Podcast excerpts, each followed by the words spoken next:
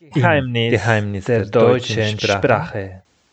Guten Tag, willkommen zu der neuen Folge von Geheimnissen der deutschen Sprache. Heute werden wir nach Berlin virtuell reisen und werden wir Alexandra treffen. Guten Tag, Alexandra. Hallo, guten Tag. Wie geht es dir? Was macht Berlin so? Berlin so? Ach, äh, es ist eigentlich ganz gut. Äh, der Sommer scheint endlich angekommen zu sein hier. Ja, für diese Woche erwarten wir 30 Grad und Sonne. Momentan sieht es noch nicht danach aus, aber ich denke, im Laufe der Woche, ja, soll, soll es richtig sommerlich werden. Und Berlin, ja, Berlin ist immer munter, ist eine muntere Stadt. immer ein Besucher, definitiv. Und ja. häufig ist in diesem Podcast, wir machen immer diese Einstiegsfrage, und zwar, wie geheimnisvoll ist die deutsche Sprache aus deiner Sicht? Ja, ich würde sagen, deutsche Sprache ist wie jede Sprache. Es gibt Regeln, die man, also die man lernen muss.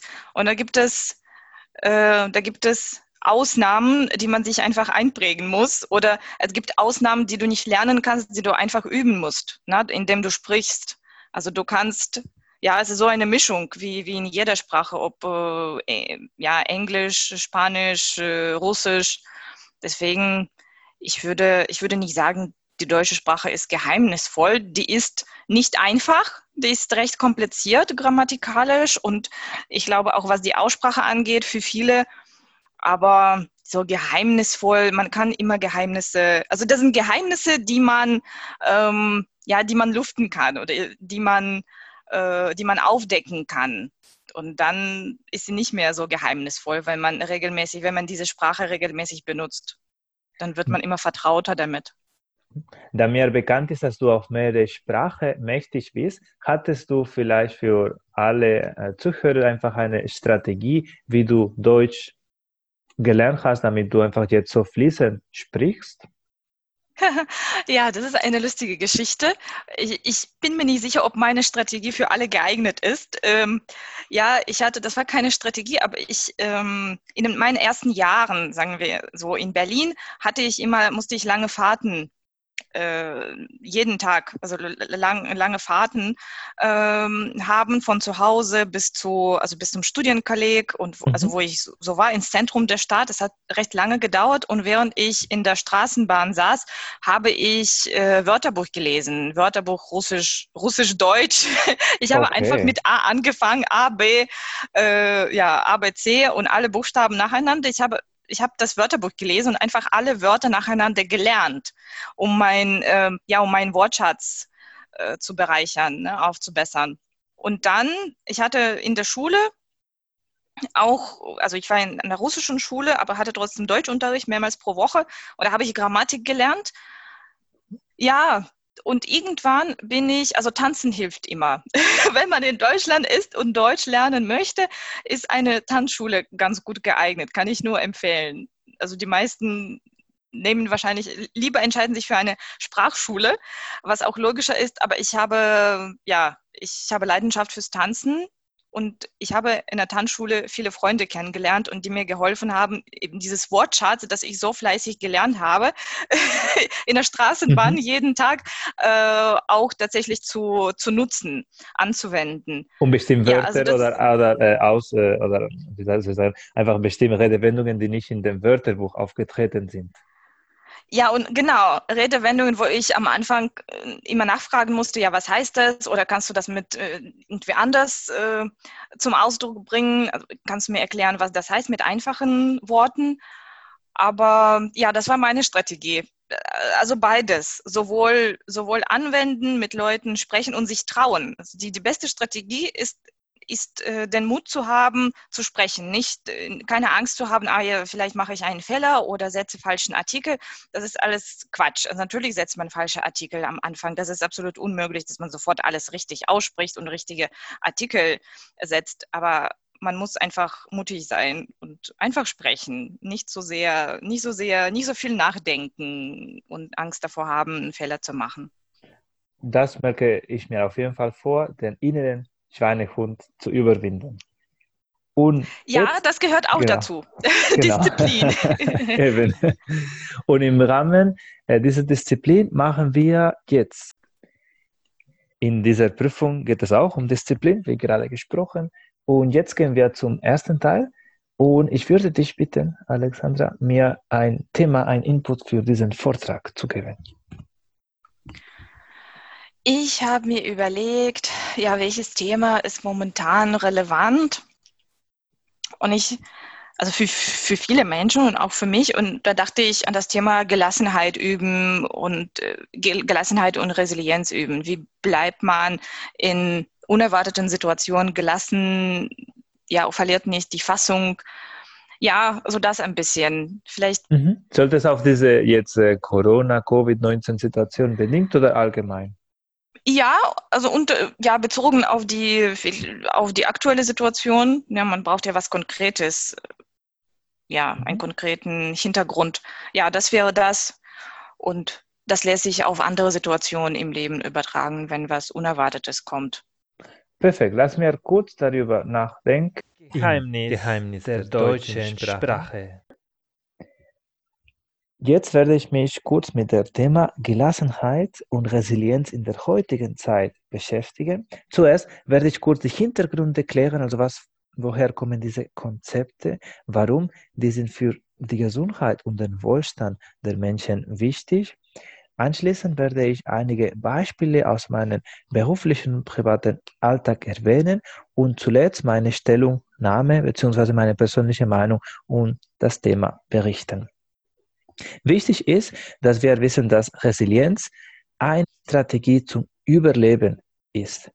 Wenn wir nicht uns Fehler zulassen könnten oder wenn wir nicht von den Unerwarteten, von den schweren Vorfällen von unserem Alltag uns nicht äh, verzeihen, dann können wir nicht als Menschen vorankommen aus äh, diesem Hintergrund ist wichtig äh, zu wissen, dass Gelassenheit einfach äh, zu unserem Wesen gehört.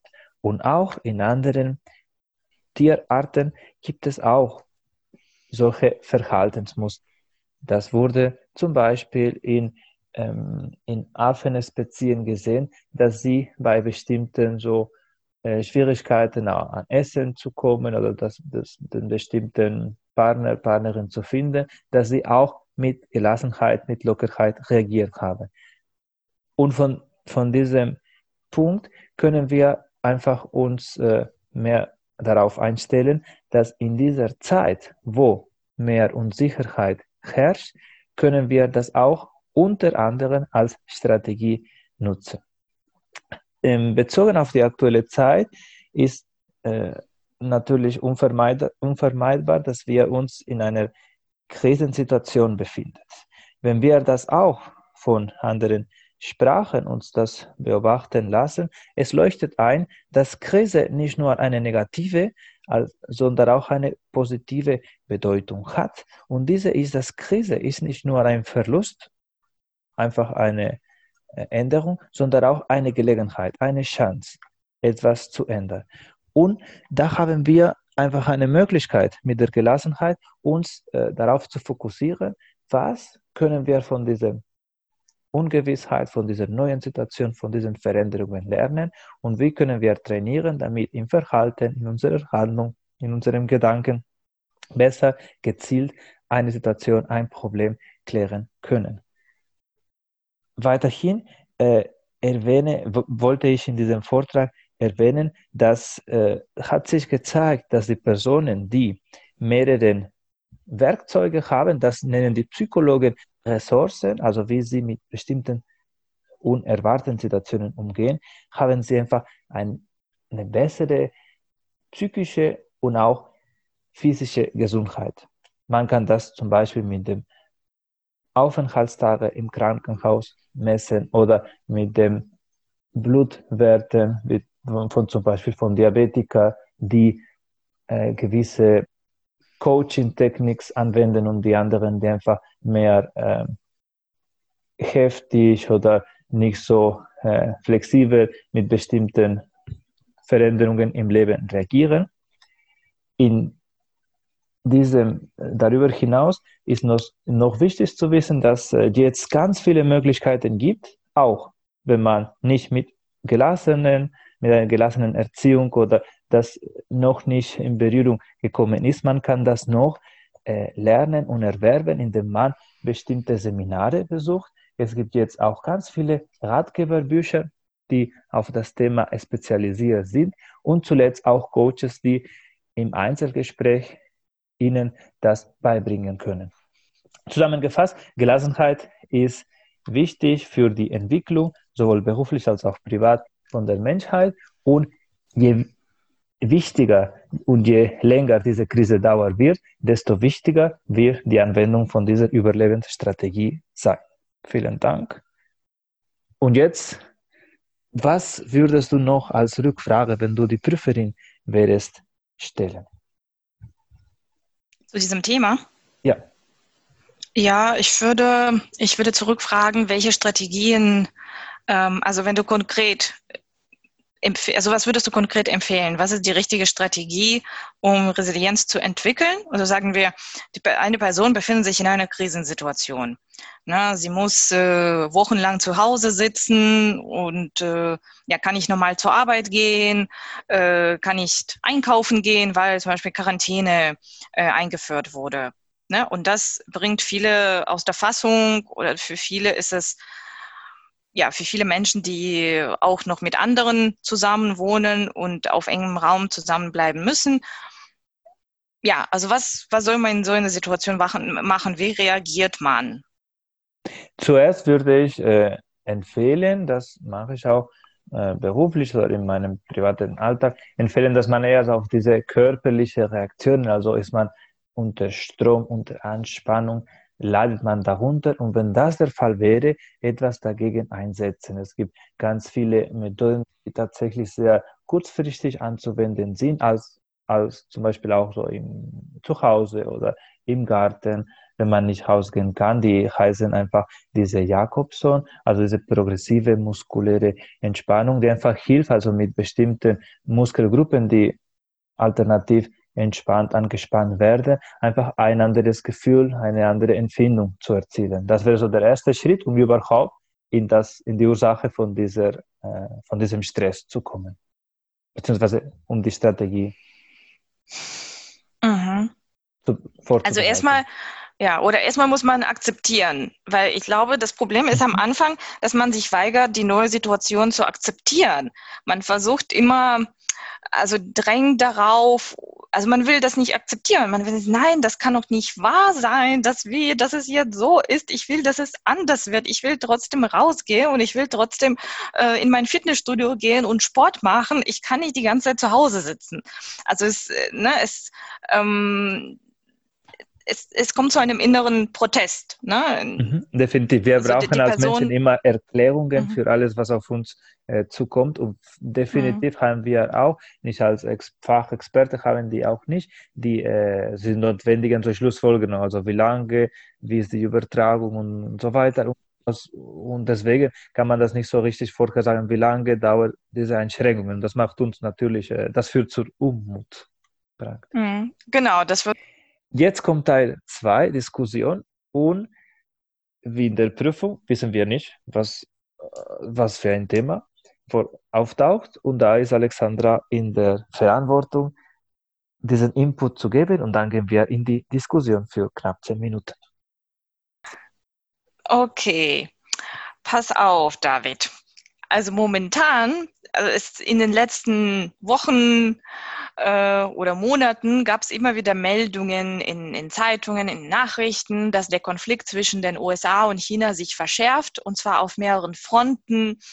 Na, es hat mit einem Handelskrieg angefangen. Dann gab es, äh, also dann hat äh, Trump ja mehrmals äh, China als verantwortliche, verantwortliche Seite für den Ausbruch der, der Pandemie äh, angegriffen, auch rassistisch angegriffen. Und jetzt vor circa eine Woche gab es, ähm, ja, gab es neue diplomatische, ja, diplomatische Maßnahmen, diplomatischen Konflikt, als die USA ein chinesisches Konsulat in Houston geschlossen haben und daraufhin hat China ein US-Konsulat in Chengdu dicht gemacht. Ähm, genau, und solche ja, so ein diplomatischer Austausch, negativ, negative Austausch deutet schon darauf hin, dass der Konflikt sich verschärfen könnte und dass, dass es sogar bis zum, äh, zum Abbruch der Beziehungen irgendwann kommen könnte. Und in diesem Zusammenhang sprechen manche Analytiker, manche Experten, auch Journalisten mh, mm, von einem neuen Kalten Krieg zwischen USA und China diesmal. Ja, und es gibt verschiedene Szenarien. Es gibt negative Szenarien, dass es eben ja, zu einem vollständigen Abbruch der diplomatischen Beziehungen kommen kann. Dass, ja, und das würde dann natürlich der Wirtschaft noch mehr schaden, die ja eh schon angeschlagen ist im Zuge, ja, als, als äh, Folge der Pandemie und den Lockdowns. Ja, wie siehst du das? Hast du was mitgekriegt und wie schätzt du diese Situation ein? Mhm. Ich äh, finde, dass äh, aktuell solche Ausschreitungen helfen, so diese Pandemie und diese gesundheitliche Situation besser zu klären. Ich äh, denke immer an einen afrikanischen Spruch, der sagt, dass äh, alleine reist man viel schneller, aber nur zusammen vorankommt. Mhm. Und da ist einfach so ein Beispiel, dass man so jeder für sich einen anderen Weg nimmt. Die sind mhm. aus meiner Sicht sowohl USA als China zwei wichtige, einflussreiche Mächte in der Welt.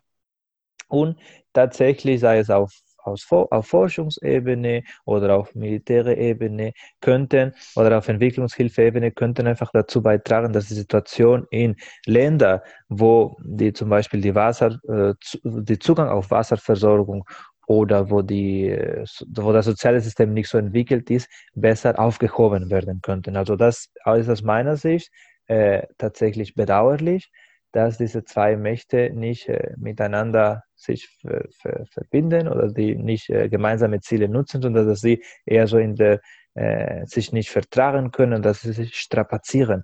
Und ähm, da ich genau von, aus einem kleinen, relativ kleinen Land komme, wie Spanien ist, ich sehe das ein bisschen so als äh, Zuschauer, aber ich würde mich interessieren von deinem Heimathintergrund, wie du diese, diese Konfrontation betrachtest.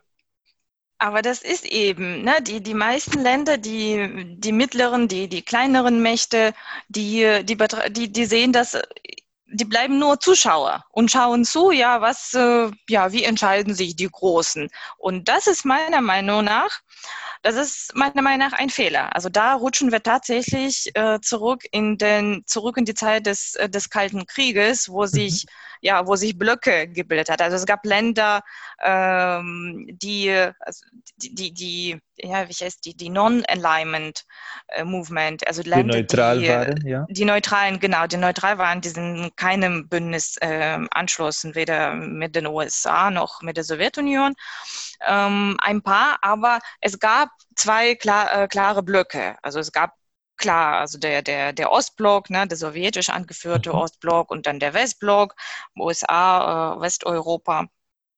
Ja, und ähm, also das ist meiner Meinung nach einerseits ein Unterschied. Also heute haben wir keine Blöcke, wir haben diese zwei großen, die, äh, die sich streiten und hauptsächlich geht es meiner Meinung nach um wirtschaftliche Fragen, um die Fragen der äh, globalen wirtschaftlichen Dominanz und weniger um politisch-ideologischen, obwohl sie obwohl sie auch eine Rolle spielen. Ne? Also das kommunistische China und äh, die USA, natürlich äh, passt das nicht zusammen. Also alleine wegen der Ideologie betrachten, auf der ideologischen Ebene betrachten die USA China schon mal als, als, äh, als Feind. Aber nichtsdestotrotz waren die Beziehungen vorher ja nicht so schlecht. Und glaubst du, dass es eine ja, dass es nur um den Wahlkampf in den USA ähm, geht oder werden wir auch ähm, über den Wahlkampf hinaus mit einem, also mit diesem Konflikt weiterleben müssen? Ich finde, dass äh, diese, diesen Ausbruch und diese ganze genau Situation, die wir jetzt seit Frühjahr 2020 äh, leben, wir äh, ganz viele Veränderungen auch auf politischer Ebene bringen. Ähm, ich finde es immer ähm, bis auf einen gewissen Punkt Punkt amüsant, inwieweit ganz viele Vorhersagen, sei es auf wirtschaftlicher, gesundheitlicher Ebene, mit dem alten Regel gemacht sind. Da diese Krise aus meiner Sicht ganz viele so äh, Skalen und äh, Maßstab ändern will, wir können nicht so genau äh, mit unseren jetzt Realitätsbrille prüfen, was für Auswirkungen haben äh, jetzt so diese, was weiß ich, diese neue äh, Hilfssparmaßnahme und was auch immer. Und auch auf diesen, in Bezug auf diese ähm, zwei Länder, ich glaube, dass äh, wir aus meiner Sicht diese, also jetzt mein letzter Stand war, dass äh, Trump wollte damit sagen, dass da die Situation so kritisch ist mit der Pandemie und dass die China und diese Weltgesundheitsorganisation nicht mithilft, dass eine Art von Krisenstat äh, aus, aus, oder Alarmstaat ausgerufen werden soll. Und äh, deswegen könnte er sich nicht vorstellen, dass diese äh, Wahl im November äh, zusammen also find, äh, stattfinden kann. Und ich glaube, das macht er ein bisschen aus meiner Sicht als Ablenkungsstrategie, weil er wir schon oder er hat das bestimmt mitbekommen von seinen Berichten, von seinen Exper Experten, dass die Lage wird dramatisch sich verschärfen in der USA. Ich finde es nicht zielführend, dass er das äh, als äh, Wahlkampfstrategie macht. Äh, ich bin aber der Ansicht, dass auch trotz einer Nachfolger von Trump sollte der andere äh, Peters, glaube ich, heißt, oder Sanders äh, gewählt, mhm. gewählt werden, glaube ich nicht, dass äh, die, die, die, die, die, die, äh, die, Grund, also die Grundlagen von der Krise sich so ändern werden. Wenigstens mhm. könnte es sein, dass die Handlungs- oder dass diese Bereitschaft auf Kompromisse einzugehen besser sein wird. Trump ist tatsächlich bekannt, dass er sich nicht so auf Absprache hält und das tatsächlich für internationale Beziehungen ein riesiges Problem, weil da finden nicht mehr diese diplomatische äh, Protokolle. Hm, die werden nicht eingehalten. Nicht, durch, die werden nicht hm. eingehalten, das findet mhm. nicht mehr zustande. Aber wie äh, denkst du, dass eine mögliche Lösung zu diesem aktuellen Konflikt, äh, findest du, dass andere Länder tatsächlich auch ein Ausrufezeichen und einfach eine klare äh, eine klare Positionierung diesbezüglich haben, halten, haben sollten. Ja, ich finde, die sollten eine eigene Position vertreten. Also jetzt sich nicht, ähm, nicht unbedingt äh, einem der beiden, also China, entweder China oder den USA anschließen, sondern sie, denken, sie sollen im Gegensatz ähm, anders als zu Zeiten des Kalten Krieges im 20. Jahrhundert äh, sollte es, also dürfte es nicht zu dieser, zu dieser Blockbildung kommen, weil dann, ja, dann wird das tatsächlich wieder, dann werden wir zu einem bipolaren System kommen und ähm, wieder zu einem kalten Krieg. Also ich denke, die Länder sollen ähm, ihre Interessen diesen beiden Mächten gegenüber vertreten, aber deutlich machen, dass sie, dass sie sich aus dem Konflikt äh, raushalten. Ne? Also eine, eine eigenständige, möglichst eigenständige Linie treten, weil dadurch, ähm, also meiner Meinung nach, wird dieser Konflikt entschärft. Ne? Der Pompeo war vor kurzem in Europa und hat zur, zu einer Allianzbildung gegen China aufgerufen aber soweit ich weiß, gab es, also gab es keine positive, bejahende Antwort von Europa. Ja, ja, natürlich, wir sind mit euch auf einer Linie. Also es gibt Kritik genau von manchen äh, Aktionen Chinas, wie in Hongkong zum Beispiel. Aber ähm, mein, meiner Ansicht nach äh, also sollen die anderen sich auch als, äh, als eingeständige Akteure in der Weltpolitik profilieren, andere Länder oder regionale, ja, regionale Bündnisse, äh, genau, und sich wenig, also sich nicht da mit, mit reinziehen lassen in, in diesen Konflikt. Also es wird, ich denke, es wird uns weiter, na, der, ähm, die Konfrontation, die Rivalität wird unsere, ja, wird die Weltpolitik weiterhin prägen, aber ähm, ja, aber sie wird nicht eskalieren, wenn es zu keiner Blockbildung kommt, ne? wenn es nur zwischen und irgendwann werden die beiden auch einen Kompromiss finden. Die werden einfach äh, entscheiden müssen oder festlegen müssen, wer vielleicht wer wo in der Welt wirtschaftlich präsenter ist, also wo welche, also welche Einflussgebiete äh, wirtschaftlich hauptsächlich welcher, welches dieser beiden Länder hat. Und irgendwann werden die schon, mm, denke, denke ich, zu einer Kompromisslösung kommen. Nicht in den nächsten Monaten, aber in den nächsten Jahren, denke ich schon. So von deiner Argumentation lässt sich verstehen, dass du für eine multikulturelle äh, Welt äh, wärst. Äh, und inwieweit denkst du, dass jetzt äh, zum Beispiel diese Europäische Union auch eine, ein gewisses Profil äh, haben könnte? Weil das liegt sozusagen zwischen, geografisch gesehen, USA und China. Mhm. Ja, ich habe den Eindruck, dass das, was, was Europa, was die EU längerfristig anstrebt, naja, zumindest zumindest seit Trump äh, die Präsidentschaft übernommen hat, hat Europa verstanden, auf die USA ist kein Verlass mehr. Die USA, naja, der Trump, der sagt heute das mhm. eine und morgen was ganz anderes. Und dass die Europäer mehr ähm, ja, ja auf, sich auf sich selber verlassen müssen und ähm, eigenständiger sein müssen in Fragen der, der, der, der internationalen Politik, der Außenpolitik, Sicherheitspolitik, dass sie ihre ihre eigenen Bündnisstrukturen stärken sollen innerhalb der EU und, und auf jeden nicht, Fall, nicht auf die USA setzen. Ich äh, bin, also ich bin voll bei dir, dass einfach ein Kompromiss wichtig wäre, damit einfach äh, tatsächlich einfach eine, eine gewisse Ordnung und einfach eine gewisse äh, Bereitschaft äh, entsteht, einfach diese aktuelle Probleme, also auf diese mhm. Wirtschaft, auf diese politische Ebene mhm. besser zu lösen.